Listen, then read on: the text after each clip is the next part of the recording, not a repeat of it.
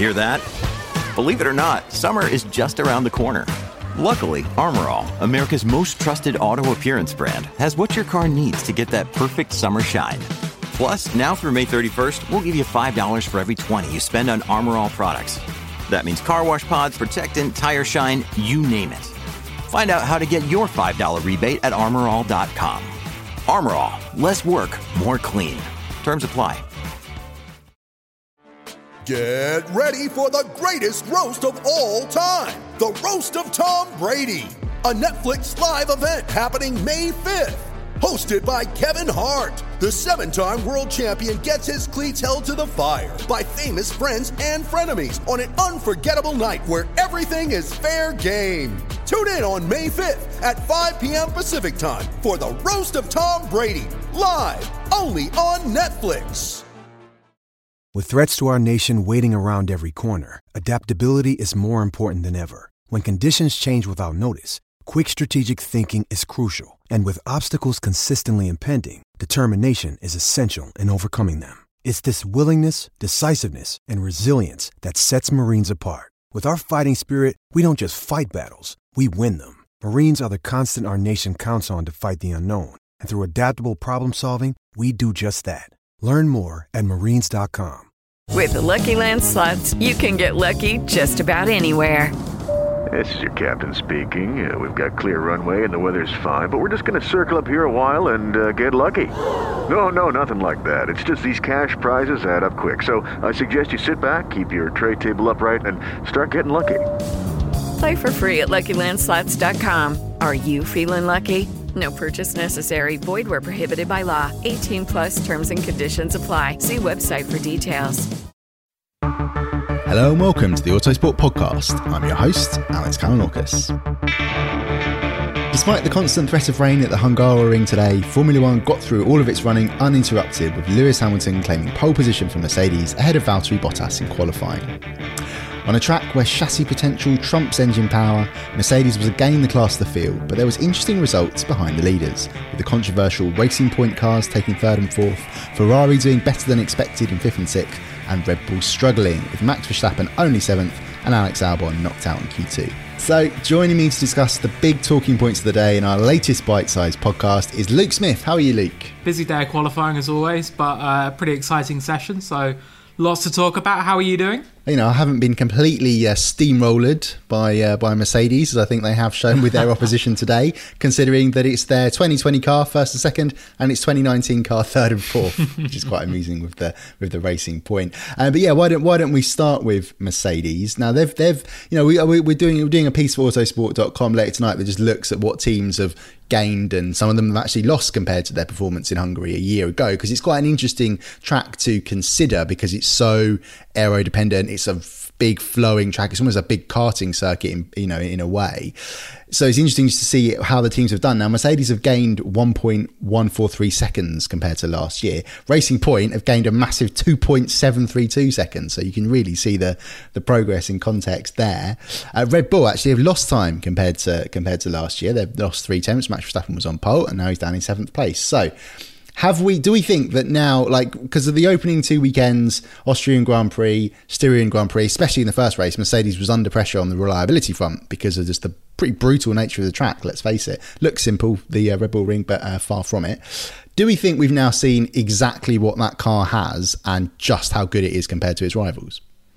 Yeah definitely. I think this is the uh, well, I mean, we had warning shots, I guess, over the Austria weekends. Um, the the cars finished one and two on the track in, both races. I think last weekend, um, the Styrian Grand Prix, I think that we we did see more of Mercedes' potential. Like they were pretty pretty comfortable one two in the end, but kind of have a Verstappen within shooting range for, for most of the race.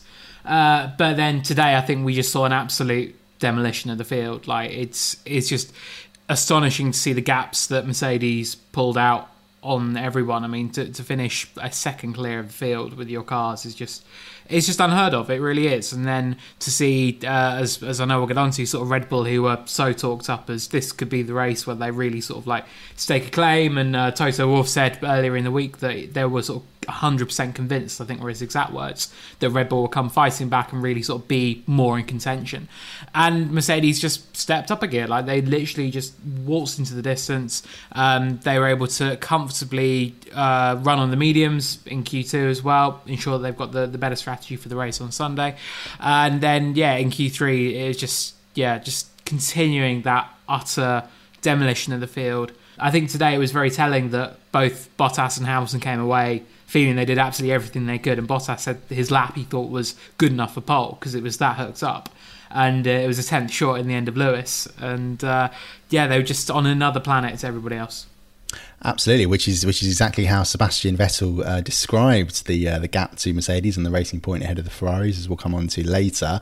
Now, yeah, you mentioned you mentioned Valtteri Bottas's lap there, Lewis. He was 0.107 seconds behind Hamilton, which is which is close, but just not just not close enough. But then again, this is a track where Lewis Hamilton has won seven times, and Bottas hasn't necessarily always had the best performances here. So, actually, when you think about it, probably not a bad not a bad effort there from Bottas. No, definitely not. I mean, Valtteri's not been on the podium since 2017, I believe, in Hungary. So it's kind of been a bit of a, a bogey circuit for him.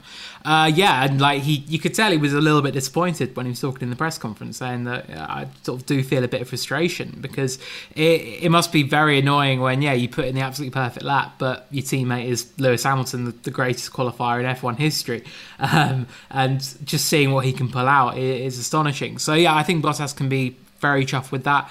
I think Mercedes, they know they're going into the race that it's going to be a two horse race basically between its drivers. And then that maybe would lead to some questions about do they want to try and go on alternate strategies or how do they want to manage their drivers? Um, because yeah, I think we always want to see sort of this close battle at the front. We want to see the two drivers pushing each other. Uh, but obviously, Mercedes will know that they're looking very much on course for a one-two, and they can't really let anything uh, scupper that. No, absolutely. Well, I mean, I, I asked both the drivers at the very end of the press conference whether they thought how close Racing Point might get, and they, you know, Lewis Hamilton politely quite said, "Well, you know, we're racing them. You know, sort of, yeah, they'll be there or thereabouts." But I think they both know realistically that they're going to be comfortably ahead. So, uh, but let's move on to Racing Point. As I said, a massive, massive gain compared to what the team delivered in qualifying at last year's Hungarian Grand Prix when both cars were out in Q1. That's that's that's how that's how damning that qualifying was, and now third and fourth for Racing Point. And you know, we've sort of we have said the last couple of weekends they've they've really underperformed against the clock, and especially you know on a on a Saturday. But they both they both seem to seem to nail it today. Perez said he was dizzy in the car, and do we think that's the difference between himself and Stroll today? Uh, it could well have been, yeah. I mean, ultimately, Checo is uh, he he is really the team leader there. Like he, he is the, the, the driver who's really sort of looked at, I think, as being the man to score the big points and get those hauls. Uh, Stroll not really known for being a top qualifier. I mean, he had a long run of, of Q1 exits even last year when he was with with Racing Point. Uh, so yeah, I think for him to out qualify Perez, I think that's a that's a really big result for Lance. And ultimately, you got to take it with a pinch of salt because because Perez was, as he explained, sort of feeling quite unwell. Uh, but for Stroll, I think it's a really, really good display, like to show that even even if he may not be seen as being on a par to his teammate, he can still hook it up and he, he could still get on the second row of that grid. Uh, to line up third, I think is a really, really tremendous effort by him. I think it's also come on a weekend where obviously we're talking a lot about who is going to be in that car next season if Sebastian Vettel were to join the team. Uh, and I asked Lance after the session, I said, like, what do you is this a big statement to have made on this weekend of all weekends? And he said it's irrelevant. I don't really think about it like that, and gave a very sort of bat away answer, which is totally fair. But I think for the rest of the world, sort of looking on, it's clear that Perez isn't. He's not wiping the floor with Stroll at all. So that I think is that will give that will give more credence to any push to have a Vettel and Stroll lineup next season, maybe. Yeah, it was interesting in that in that press conference. Stroll's demeanour. He's just qualified, uh, you know, his dad's team's car third. He didn't seem overly enthused. I mean, I know he's not the most flamboyant character, to be fair. After the session, FOM played a uh, a clip of him being told you're third on the grid, and it was it was the most jubilant and emotional I think I've ever heard Lance Stroll over team radio. Like he was really like, "Oh yes, boys, this is great," and it was it was really quite nice to hear because yeah, I mean we don't really hear that from Lance. Like he's always quite quite quiet and like keeps his cards close to his chest, and he's not one to sort of have these big sort of shows of emotion or anything like that. But I think we sort of saw a bit more of that today, which was which was really quite nice. So uh, yeah, I mean, it's always nice seeing a, a, young driver doing very well. It was it was cool seeing him get on the podium in Baku all those years ago, and he said today that it's been a, a few years since then. He wants to get back up there as soon as possible, and this could be the weekend yeah, be very interesting to see how Racing Point go. As we say, don't expect it to fight Mercedes, you know, uh, you know, in a straight fight at the front, but they will both both teams, well, well, all four cars will be starting on the medium tyre because that's just how quick they were today. Even the Racing Point was able to get through Q2 on the mediums, which did look a little bit risky because they didn't, because even Mercedes went out on the softs at the end of Q2 just in case that Hamilton and Bottas had to pull a lap out of the bag, but obviously they didn't. So, yes, be very interesting to see how they get on in the race. Now, now we're going to skip over Ferrari briefly because to talk about Red Bull, because this is the team we, we expected to be talking about in sort of second place, pace wise, because as we said about the Hungaroring, it's it's chassis dependent mainly. You know, obviously engine power will still play a big part, but it's just not quite the ultimate difference maker. Um, and the team had a really bad day. Max Verstappen only seventh, losing out to both Ferraris in what we know is not a very good Ferrari car this year. And Alex Albon out in Q2, you know, complaining about the handling of the car in practice and in qualifying, blaming the team for putting him in traffic. Verstappen spun in FP3. The car just looks a handful. And yes, this this a really it's not a it's definitely not a happy display for Red Bull today. Again, I think this was identified as being the race where Red Bull could really show everything they've got and like really take the fight to Mercedes and give us some hope of some kind of title battle this season. But that's kind of all gone by the wayside because it's clear that the RB16 actually it's not a particularly strong chassis perhaps is which is what Red Bull has been known for over the years. Like obviously through the uh, towards the end of their Renault era, it was always that it was the engine letting down the letting down the car. But actually, this year it seems like the car itself that is where the fundamental issue is, and it, it seems very skittish. The drivers seem to be driving on a knife edge. Um, for someone like Max Verstappen, incredibly talented. He he likes that and he can work with that. But as you mentioned with his FP3 spin, even for him, it's not not ideal. And then for Albon, like he said, that he's having to sort of adjust his driving style as he goes because it is it is difficult sort of to get get the car feeling predictable and, and knowing what it's going to do. It's a, it's a, and it's a difficult sort of outlook for them. Um, I asked Max, like, well, this was the track where you meant to take the fight to Mercedes, it looks pretty bleak for the rest of the season. And he, he said, well, he can't really go that far, but he, I think he used the words, it's not looking great for the championship, which is, uh, I think, putting it very, very kindly indeed. Absolutely, yes. It's uh, it's certainly downbeat at Red Bull, and well, it may be after that display. But let's see what they can do in the race. I think Albon was pretty confident that the team would be uh, would be would be at least looking more encouraging on its race pace. So we shall see what how they get on tomorrow. Uh, but let's let's step forward again on the grid to Ferrari, which I think did much better than we expected it to do, considering how bad things were at the Styrian Grand Prix. Uh, Sebastian Vettel called it a better weekend for us, which is rather obvious considering you know both cars into Q3 for the first time. But there definitely seems to be some sort of step, and I think that's real encouragement there for Ferrari. Definitely, yeah. I think that's actually a really like positive, good news story that can come from Ferrari, which is something they've not really had had a lot of in 2020. And it was it was yeah a really good display. Both cars comfortably through to Q3. Uh, to both out qualify Verstappen as well. I think that's a that's a pretty mega result. And I think it does show that Ferrari, like with the chassis at least, they are at the front of that midfield and, and up there. Like they're probably in that sort of big three. Um, uh, ranking, I guess, that we always talk about. And it is literally just the power and the engine that is letting it down so much. And obviously, Hungary, it's not a power dependent circuit at all. This is like the track where Ferrari could think, okay, we're going to be probably a bit better than normal. And uh, yeah, we saw that in qualifying. I think they, they put in a, a really good effort. Uh, and they've now got the maybe slight headache of their drivers side by side for the start, which is something that obviously didn't go very well last weekend in Styria, and uh, that'll be definitely something you'd imagine they would be having a few chats about tomorrow morning. But no, I think today's a good day for Ferrari. Definitely, and it will be very interesting to watch the start because the Ferraris will be the first cars on the soft tyre, which is, uh, as Vettel said, you know that's going to give them that slight advantage off the line and possibly just in the early laps as well, getting it warmed up. Leclerc finishes, ends up behind Vettel on the grids. He said he was just sort of struggling a little bit compared to Vettel. He said he wasn't, you know, quite happy Q1, Q2. He obviously closed it up Q3, but still just that little bit, little bit further back. Interestingly, though, because uh, as as we said at the beginning of this episode, uh, the, the rain is a threat tomorrow as well. It could could it could rain during the race. I think that you know, there's a ninety percent chance it would rain in qualifying, but it didn't. And I think it's it's it's going to be a similar story tomorrow. It, it, might, it might not. It'll be one of those. I think you know the, the TV pundits will be having a field day looking up at the sky and things like that. Um, Sebastian Vettel wants it to rain. Charles Leclerc doesn't. But yeah, why do you think they might? Why do you think the two drivers might want different things out of the weather tomorrow? I don't know why you want it to rain. To be honest, like you got maybe a shot at a, a podium or something like that, a bit like Charles had at the very opening race here in Austria. But I think after the absolute nightmare of both cars crashing out early last weekend with these new updates, and then losing FP2 pretty much to, to the to the weather they still haven't done an extended amount of running on the on, with these new updates. So they still need to get some understanding of them. And I think the longer you delay that, the more that's going to hurt. So I think really, I, would side with Vettel. Like you just want a, a bone dry race.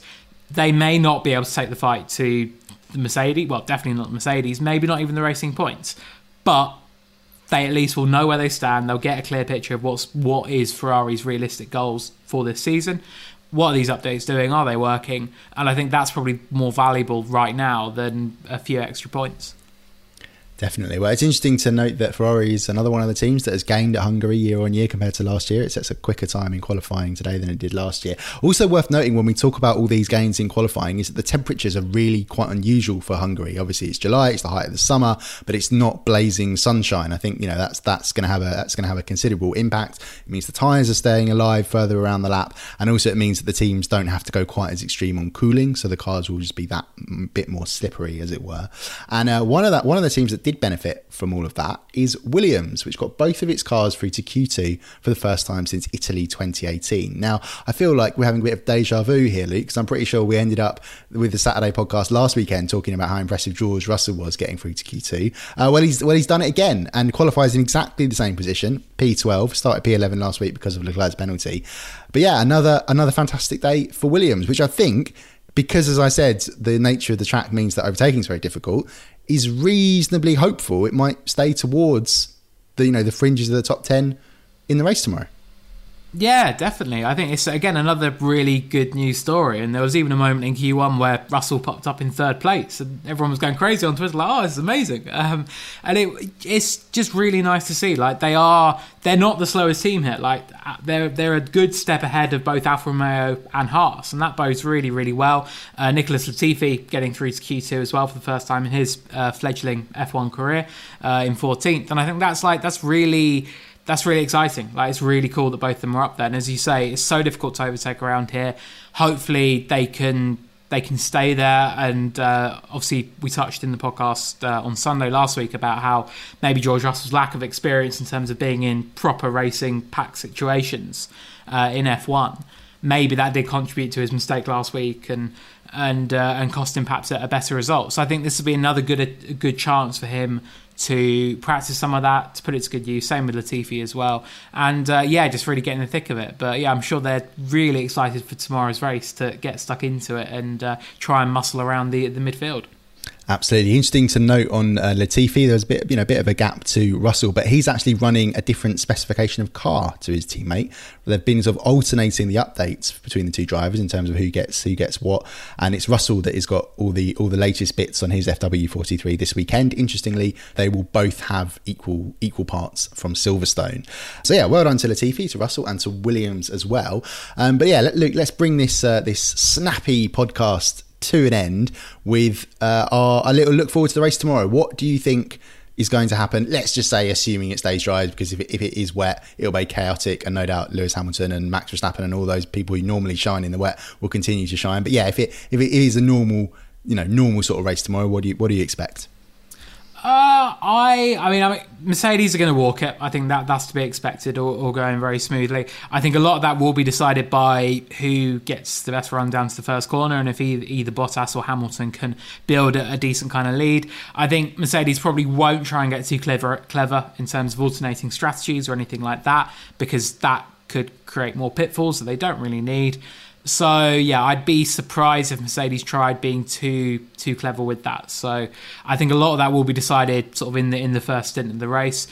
It's the battle for third that I'm really excited by because you've got the racing points that obviously are so quick, but maybe over a race haven't been as hot in the Austria races. I mean, they they were um, Perez was fantastic in in the uh, in last Sunday's race.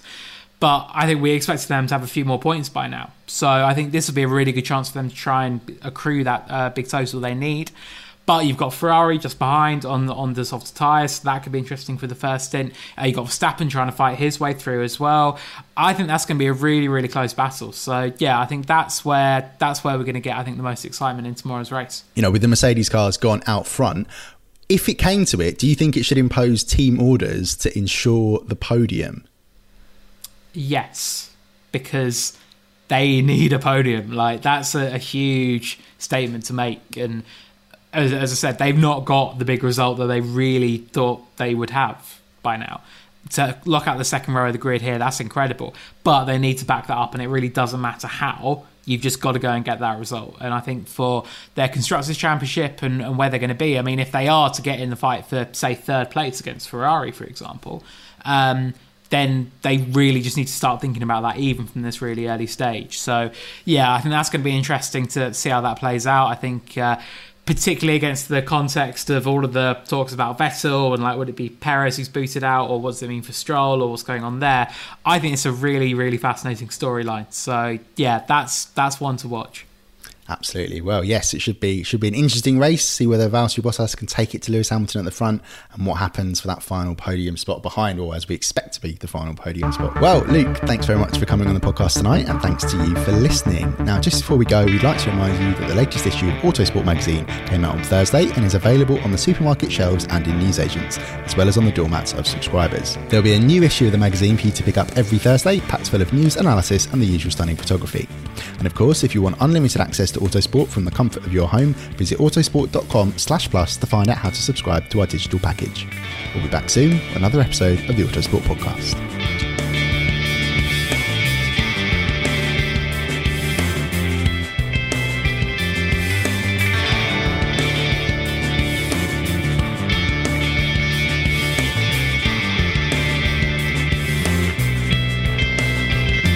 Music is 6am by Trilo, written by Marcus Simmons. See soundcloud.com slash Trilo Music.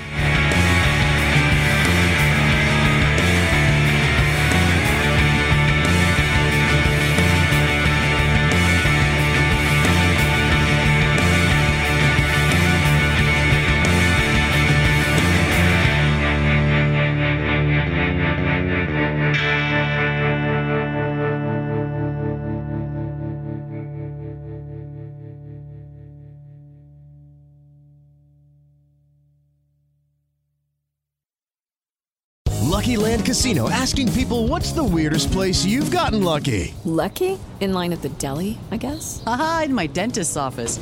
More than once, actually. Do I have to say? Yes, you do. In the car before my kids' PTA meeting. Really? Yes. Excuse me, what's the weirdest place you've gotten lucky? I never win and tell. Well, there you have it. You can get lucky anywhere playing at LuckyLandSlots.com. Play for free right now. Are you feeling lucky? No purchase necessary. Void where prohibited by law. 18 plus. Terms and conditions apply. See website for details. Surgeons keep our hearts beating. They do the amazing.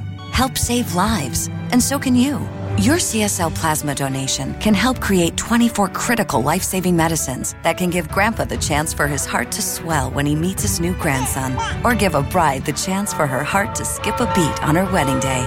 Every plasma donation helps more than you know.